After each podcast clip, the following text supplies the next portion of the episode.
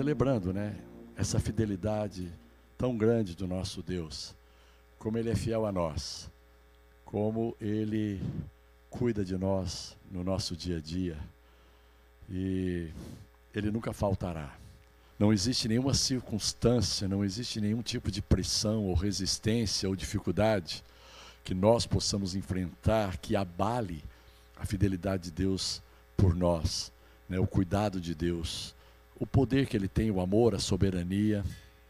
Muito bom estar com vocês. A gente vai voltar no finalzinho, cantando também mais um pouco. Muito bom, gente. Nós estamos aqui para começar uma série, tá?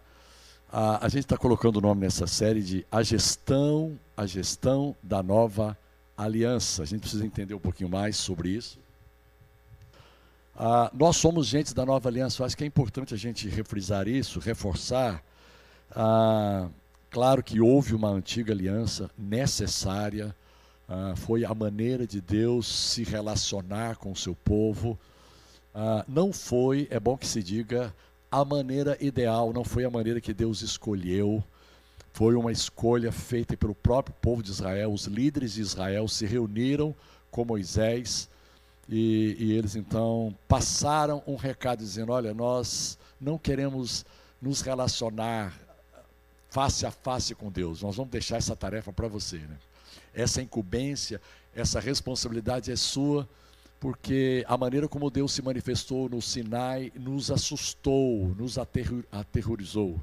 E a gente então, a gente não quer é, ter intimidade com Deus, na verdade. A gente não, não quer andar com Deus, a gente prefere que Ele diga o que Ele quer que a gente faça, quais são as ordens dele, quais as prescrições, as regras, ah, os mandamentos, e a gente vai cumprir. Tá? Fala para Deus que obediência ele vai ter da nossa parte. Mal sabiam eles que eles não eram capazes, mal sabiam eles que quando fizeram essa promessa e esse compromisso, eles não eram suficientes para isso. Não havia nenhuma suficiência e capacidade da parte deles para cumprir tal compromisso para assumir sequer esse compromisso e essa responsabilidade diante de Deus. Eu acho que uma coisa que é importante a gente saber, gente, é que a nova aliança não é uma continuação da, da velha aliança. Acho que você já tem ouvido isso. Não tem nada que eu vou falar aqui que seja novidade para você. É apenas um reforço para que a sua visão esteja bem estabelecida naquilo que a gente crê que é ah, o que a, a, palavra de Deus fala. Tá? Então, assim, a, a, a nova aliança ela veio para substituir e não para dar continuidade.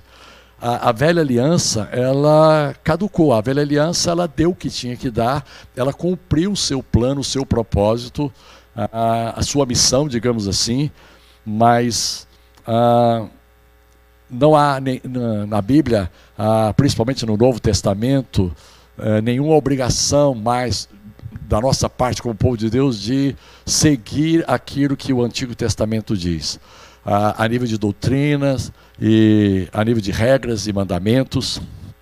A velha aliança não nos serve mais. Essa é a constatação que a gente precisa de, de, de, entender. A velha aliança não nos serve mais. Aí vem uma pergunta, né? automaticamente vem uma pergunta. Pastor, você está nos dizendo então para não lermos mais o Velho Testamento? Olha só como é que você é rápido em raciocinar. Tá? Mas não é por aí. Tá? Por quê? Porque a, a, o Velho Testamento continua sendo escritura sagrada. Os 39 livros da Antiga Aliança foram inspirados pelo Espírito Santo. Homens foram inspirados pelo Espírito Santo e escreveram a Antiga Aliança.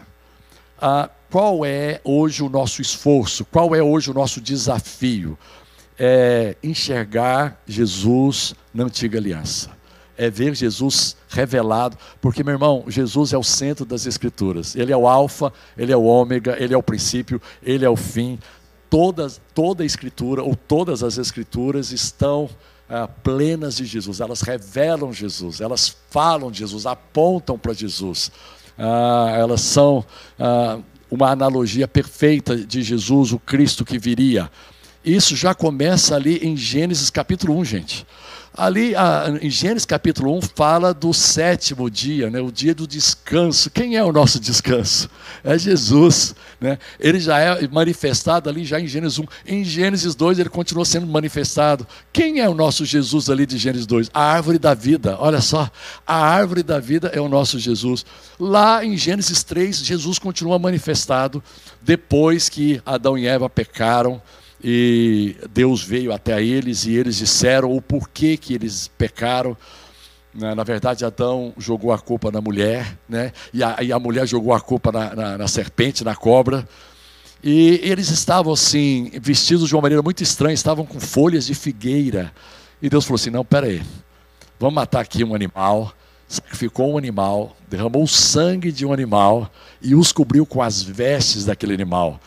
Esse animal que foi sacrificado aponta para Jesus. É um tipo de Jesus. Então, você vê Jesus, você vê Jesus, por exemplo, no maná que descia do céu, ele mesmo disse isso. Você vê Jesus em N vezes se manifestando figuradamente ali na antiga aliança. Então, eu não estou dizendo para você não ler mais o Antigo Testamento. Vamos ler o Antigo Testamento com esse desafio, com os óculos, com a leitura do, do Novo Testamento entendendo o que, que a gente pode aplicar, quais princípios e conceitos e valores a gente pode trazer para a nossa nova aliança.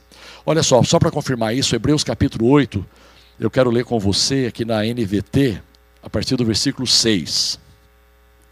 Agora, porém, Jesus, nosso sumo sacerdote, recebeu um ministério superior. Uh, pois ele é o mediador de uma aliança superior, baseada em promessas superiores. Tudo aqui no versículo 6 é superior. Né? Começa dizendo que ele recebeu um ministério superior ao ministério de quem? Ao ministério de Moisés. Jesus recebeu o um ministério que é superior ao ministério de Moisés. E ele se tornou um mediador de uma aliança que é superior. A aliança que demandou a sua própria vida o sangue da nova aliança. Ele já antevendo o que ia acontecer na cruz, ele, ele fez aquela ceia e ele pegou ali o pão que representava o seu corpo, que seria partido por nós naquela cruz, e ele, o, o, o fruto da videira, o vinho, ele pegou o cálice e disse: Olha, bebam desse cálice, porque ele representa o sangue de uma nova aliança. E aqui Hebreus diz que esta aliança que veio ser inaugurada por Jesus, ela é uma aliança superior. Então, a aliança da antiga, uh, uh, do, do Antigo Testamento é uma aliança inferior, que valeu para o seu tempo, ela foi importante, não havia outra aliança. Né? Hoje não, hoje você está diante de uma aliança maior, de uma aliança superior.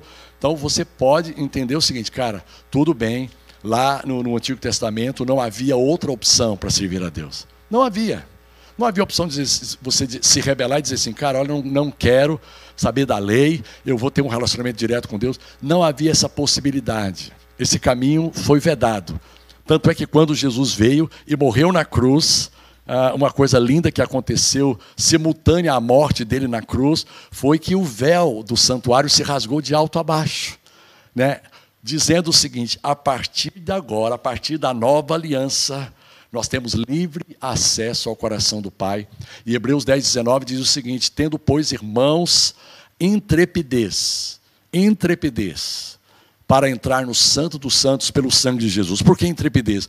Porque não, não, não, não é baseado no nosso mérito Sabe, você tem que ser intrépido para dizer assim, cara, eu não mereço, né? Ah, eu não fiz por merecer, ah, não é porque eu orei muito, não é porque eu, eu jejuei, não é porque eu li a Bíblia, não é porque eu tenho obedecido continuamente a Deus, não, pelo contrário, eu vacilo, pelo contrário, às vezes eu piso na bola, muitas vezes eu transgrido, mas eu sei que eu já fui perdoado pelo sangue de Jesus e eu sei que nada do que eu fizer vai novamente impedir o meu caminho a Deus. Esse caminho foi inaugurado e ele foi inaugurado para sempre. É o novo e vivo caminho que foi inaugurado pelo sangue de Jesus. Aqui no versículo 7 de Hebreus, continuando aqui Hebreus 8, diz assim: Se a primeira aliança fosse perfeita, não teria havido necessidade de uma outra para substituí-la.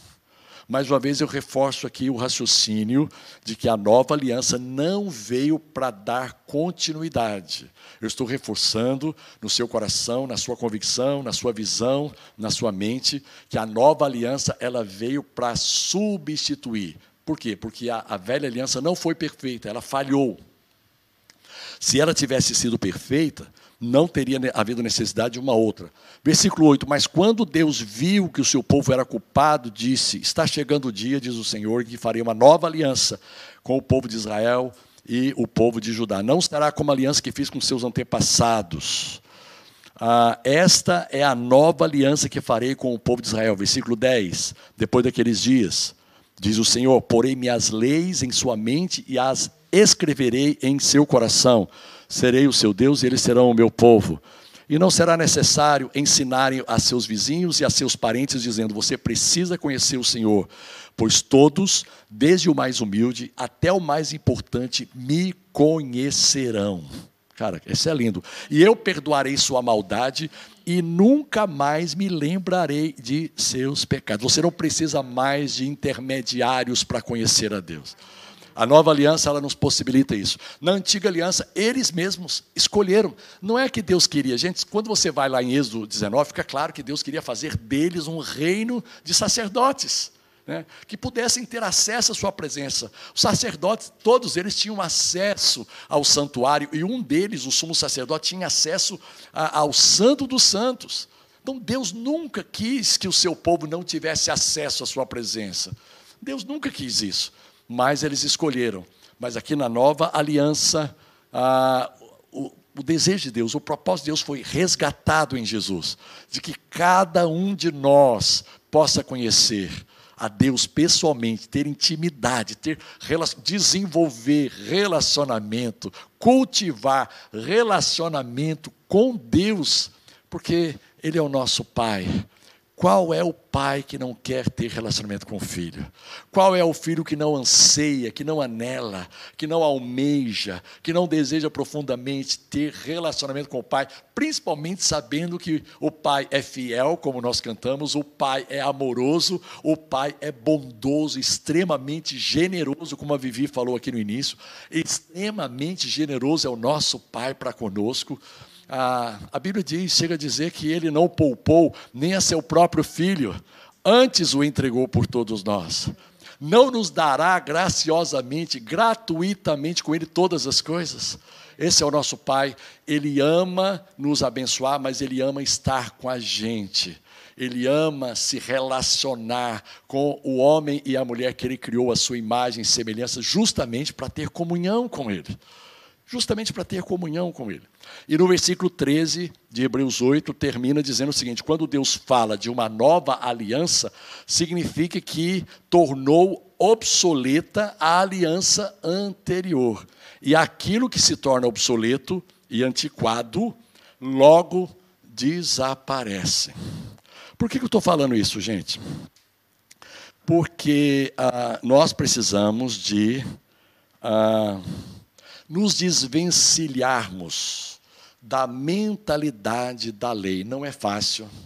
Não é fácil. Eu vou dizer para você que essa cultura da graça que nós temos intentado, ah, nós temos tentado, buscado, procurado implantar e permitir que o Espírito Santo implante no nosso próprio coração, ela não é uma cultura fácil porque ficou tão forte a cultura da lei, a mentalidade da lei. O que é a mentalidade da lei? A mentalidade da lei, gente, é a mentalidade da meritocracia. Então, o, o, a, o título da série é A Gestão da Nova Aliança, e o título da palavra de hoje é Vencendo a Mentalidade da Lei. A lei é boa, o apóstolo Paulo diz lá em Romanos 7, ela é santa, ela é justa, o mandamento, não tem nada de errado com eles, tem de, tem de errado com a gente que não consegue, por nós mesmos, na nossa capacidade, o nosso esforço, na nossa justiça humana e própria, a gente não consegue guardar a lei. O único homem que foi capaz de guardar a lei, já sei, pastor, foi Moisés. Não, nem Moisés conseguiu. Inclusive, nem pôde entrar na terra porque não guardou. Né? Ele foi. É, o próprio Deus disse assim, cara, olha, você não pode entrar porque você não me obedeceu. Nem o próprio Moisés, o mediador da lei, foi qualificado para conduzir o povo à terra prometida. Cara, o único homem que cumpriu cabalmente toda a lei foi Jesus. E ele acabou se tornando o cordeiro qualificado para nos substituir naquela cruz para que os nossos pecados fossem definitivamente perdoados, completamente, radicalmente perdoados, e nós pudéssemos gozar de uma nova consciência, não mais a consciência da culpa, não mais a consciência do pecado, não mais a consciência a, ah, da, da condenação, mas a consciência da justiça, a consciência do perdão. Fomos plenamente perdoados. Deus não está mais com raiva de mim e de você por causa de nossos pecados, ainda que os cometamos.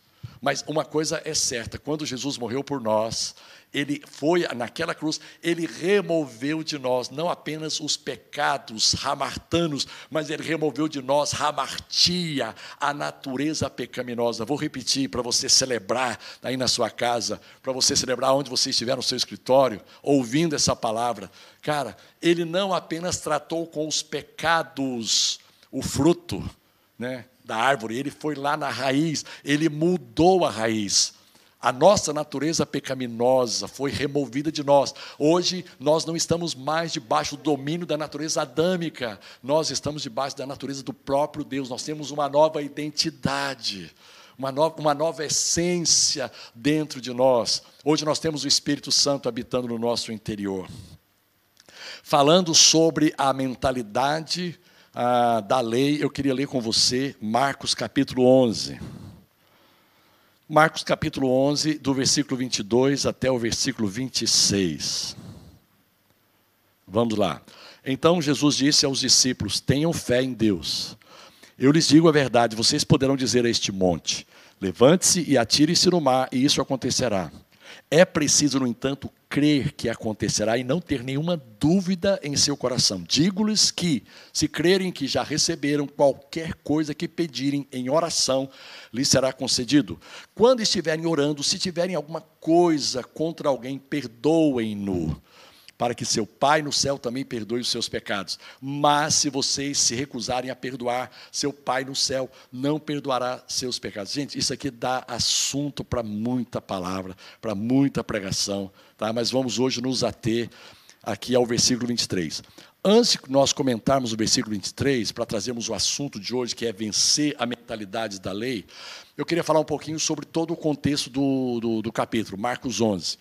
Marcos 11 começa com a entrada triunfal de Jesus montado no jumentinho em Jerusalém. Foi a, uma missão específica de Jesus com Jerusalém. Jesus estava fora de Jerusalém, ele veio para Jerusalém, e quando ele estava em Betânia, ele pediu aos discípulos que providenciasse aquele jumentinho. Foi providenciado o jumentinho. Ele montou no jumentinho, entrou e, e foi uma, uma, uma, aclamação geral. Osana ao que vem no nome do Senhor. E jogavam mantos e, e, e folhas assim, adorando ao Senhor, reconhecendo que ele era o Messias prometido. E, ele foi ao, até o templo, fez um reconhecimento ali do templo. Ele observou bem o que estava acontecendo no templo saiu dali do templo e, e ele teve fome. Ele teve fome. E ele encontrou de longe, ele viu assim uma figueira que tinha muitas folhas. E ele falou: interessante, aquela figueira lá, ela tem a aparência de que tem muito fruto. E ele foi lá e procurou fruto e não achou nenhum fruto sequer naquela figueira. E amaldiçoou a figueira. Né? Essa é uma história que está aqui registrada em Marcos 11 em mais nenhum outro lugar, ele amaldiçoou aquela figueira e disse: Nunca mais ninguém coma fruto de ti. Por quê? Porque ela tinha aparência de que era frutífera, mas na verdade ela não tinha fruto nenhum, exatamente como o sistema religioso, que tem aquela pompa, que tem aquela aparência de que resolve, de que é representante de Deus, a religião que fala no nome de Deus. Cara, mas é interessante, você precisa de perceber o seguinte: na maioria das vezes, o que a religião fala não é o que Deus fala. Deus fala uma coisa e a religião pode falar outra completamente diferente. A gente tem que estar sensível. Muitas vezes, é forte que eu vou te falar, muitas vezes a religião está muito mais a serviço dos interesses do homem e até mesmo a serviço dos interesses do inferno do que dos interesses do reino de Deus. Então, Jesus, ele estava ali combatendo. Na verdade, quando ele amaldiçoou aquela figueira, ele estava confrontando e combatendo o sistema religioso vigente, baseado na lei, baseado na meritocracia, que ele estava prestes a extirpar com a sua morte e com a sua ressurreição. E, obviamente, que quando eles voltaram no outro dia, Pedro viu aquilo. Mas a, a tem um intervalo aí, teve uma terceira coisa que aconteceu. Jesus voltou ao templo, isso tudo em Marcos 11, e ele começou a fazer um limpa. Ele começou a virar a mesa dos cambistas, dos que vendiam e dos que compravam animais para o sacrifício. Então ali virou um comércio. A casa de Deus, o templo de Deus em Jerusalém, virou um verdadeiro comércio, um bazar de negócios. E Jesus foi ali e disse assim: Não, a casa do meu pai não é isso. A casa do meu pai não é um balcão de negócios. A casa do meu pai não é um covil de negociantes. Um esconderijo de gente que só tem interesse no que é material, no que é financeiro, no que é do homem. E e ele diz o seguinte: a casa do meu pai, ela é, ela é conhecida, ela é chamada, será chamada como casa de oração. Casa de oração, casa de comunhão com Deus. Dito tudo isso, os discípulos ficaram impressionados, principalmente Pedro, que viu aquela figueira e falou assim: Jesus, olha só, a figueira que você amaldiçoou, ela secou desde as raízes. E Jesus então começou a dizer assim: tenham fé em Deus. Aí Jesus ele começa com um assunto que é, é, é, o assunto do monte. Eu lhes digo a verdade, que vocês poderão dizer a este monte. Aí você pergunta assim: que monte? Gente, o, o capítulo inteiro não falou de monte nenhum.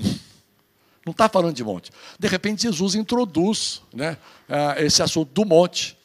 Eu, eu digo a vocês que se vocês se levantarem em fé, se vocês disserem a esse monte, é o monte da meritocracia, e eu vou dar um nome para esse monte nessa manhã, é o Monte Sinai. É o Monte Sinai. Gente, esse é o mês de maio ainda, nós estamos aqui no dia 30. Maio celebra ah, o Pentecostes. A festa de Pentecostes é celebrada lá em Israel e os cristãos também do mundo inteiro celebram a festa de Pentecostes. Só que o Pentecostes para o judeu é a celebração da vinda da lei que aconteceu através do Monte Sinai. O Monte Sinai, Moisés desceu com as tábuas da lei do Monte Sinai. E o que, que foi que a, a, a vinda da lei produziu no povo de Israel? Morte. A Bíblia diz que 3 mil, quase 3 mil pessoas morreram quando a, a foi trazida a lei, no Pentecostes da lei, houve morte. E, e, lá em 2 Coríntios, o apóstolo Paulo, ele discorre sobre isso, lá em 2 Coríntios capítulo 3, que a lei ela mata, mas o Espírito vivifica. Mas nós celebramos a Pentecostes a partir de, um, de uma outra perspectiva e a partir de um outro lugar. O monte que, que trouxe o Espírito Santo, eles estavam reunidos no cenáculo. A Bíblia diz: onde estava, em que monte estava o cenáculo em Jerusalém? Adivinhem, no Monte Sião. No Monte Sião. Então, olha só, a primeira lei ela foi baseada no Sinai. E, aliás, a, a, a, o primeiro Pentecostes. O segundo Pentecostes, o Pentecostes da Nova Aliança, foi baseado no Monte Sião. Então, há uma diferença entre Monte Sinai e Monte Sião. Vamos aqui. Deixa eu ler com você ah, o monte da lei, que é o monte da meritocracia, que é o monte ah, Sinai. Êxodo capítulo 20, versículo 18 e 19. Olha o que aconteceu no Monte Sinai. Depois de presenciar todo aquele espetáculo de trovões e relâmpagos, toques de trombeta, fumaça que subia do Monte Sinai, o povo sentiu muito medo. Cara, a nova aliança ela extirpa o medo porque ela é baseada no amor. O, o, o, perfeito amor lança fora o medo. Mas a antiga aliança, cara, ela tinha muito medo. As pessoas tinham medo de Deus, tinham medo. Cara, e, e, e então é, esse é um aspecto interessante. O povo sentiu muito medo e manteve uma boa distância do lugar. Eles disseram a Moisés: Fale conosco e ouviremos, mas que Deus não fale conosco, senão nós vamos morrer. Gálatas 4, 22, a gente está partindo para o encerramento. Gálatas 4, 22 a 26 diz o seguinte, só para ficar bem claro. De acordo com as Escrituras, Abraão teve dois filhos. Nós cantamos aqui sobre a fé de Abraão, né? o Deus de Abraão, que é o Deus que cumpre a sua aliança. Aqui está dizendo o seguinte: que ele teve duas, dois filhos, um nascido de uma escrava e o outro de sua esposa, que era livre. O filho da escrava nasceu segundo a vontade humana. O filho da mulher livre nasceu segundo uma promessa que Deus dera a Abraão. Essas duas mulheres ilustram duas alianças. Adivinha só. A primeira, Agar, representa o quê? O Monte Sinai, o monte da lei, o monte da meritocracia, do esforço próprio, da justiça do homem, do meu esforço, do meu desempenho, a minha performance. Agar representa o monte Sinai, onde o povo, olha só, gente, Olha o que, que o apóstolo Paulo diz aqui em Gálatas 4, 24. A primeira Agar, a primeira mulher Agar, representa o Monte Sinai, onde o povo recebeu a lei que o escravizou. Olha, que, olha o que, que o Espírito Santo está usando o apóstolo Paulo para dizer. A lei escravizou o povo, trouxe opressão e escravidão ao povo. Agar, versículo 25 de Gálatas 4, é o Monte Sinai na Arábia que é o Monte Sinai na Arábia, representa Jerusalém de agora, pois ela e seus filhos vivem sob a escravidão da lei. Que isso? A segunda, Sara, representa a Jerusalém celestial. Ela é a mulher livre e é nossa mãe. Rapidamente, vamos aqui para Hebreus 12 para a gente fazer uma associação. Lembre-se que a segunda, a, a mulher, a Sara, que deu à luz Isaac, representa Jerusalém celestial, que está ligada a Sião. Eu vou provar para você que Jerusalém celestial está ligada a Sião. A Jerusalém atual está ligada ao Sinai. A Jerusalém celestial está ligada a Sião. Hebreus 12, 18 a 22. Vocês não foram como o povo de Israel. Vocês não chegaram perto de alguma coisa que se pode tocar, como o Monte Sinai, com o seu fogo destruidor, a escuridão e as trevas, a tempestade o barulho de trombeta e o som de uma voz. Quando os israelitas ouviram a voz, pediram que ela não dissesse mais nada, pois eles não podiam suportar a ordem que dizia: até um animal se tocar o monte deverá ser morto a pedradas. O que estavam vendo era terrível, que Moisés, o que estavam vendo era terrível, que Moisés disse: Estou tremendo de medo. Olha o versículo 22. Pelo contrário, vocês chegaram ao Monte Sião. Quantos aqui chegaram ao Monte Sião? Amém? chegaram ao Monte Sião, a cidade do Deus vivo, a Jerusalém celestial, ao mesmo tempo que é usado lá em Gálatas 4, para se referir a Sara. Nós não temos chegado ao Monte Sinai, ao Monte da lei, ao Monte da meritocracia, ao Monte do esforço, ao Monte do fazer, fazer, fazer para ser justificado, para ser aceito, para ser abençoado. Ah, não, não, não. Você não precisa mais fazer, fazer para ser perdoado. Você precisa mais fazer, fazer para ser justificado. Jesus já fez por cada um de nós. Jesus já fez por mim. Jesus já fez por você. Nós chegamos ao Monte Sião, ao monte aonde o que prevalece não é a minha meritocracia, não é o que eu faço, é o que Jesus já fez por nós. Então precisamos vencer a mentalidade do Sinai. Meu desafio a você é que não coloque o seu esforço à frente da graça graça é favor imerecido. Ele pagou o preço, ele quitou a nossa dívida, ele removeu de nós a natureza pecaminosa que foi trazida através da lei. A lei nos escravizou, a lei nos oprimiu, a lei nos desviou do caminho, a lei produziu em nós ramartina, nós erramos o alvo através do Monte Sinai. Diga a esse monte, qual monte? O Monte Sinai. Erga-te e lança-te no mar, e não duvide no seu coração não viva mais pela mentalidade da meritocracia. Viva pela mentalidade da graça. Deus abençoe vocês.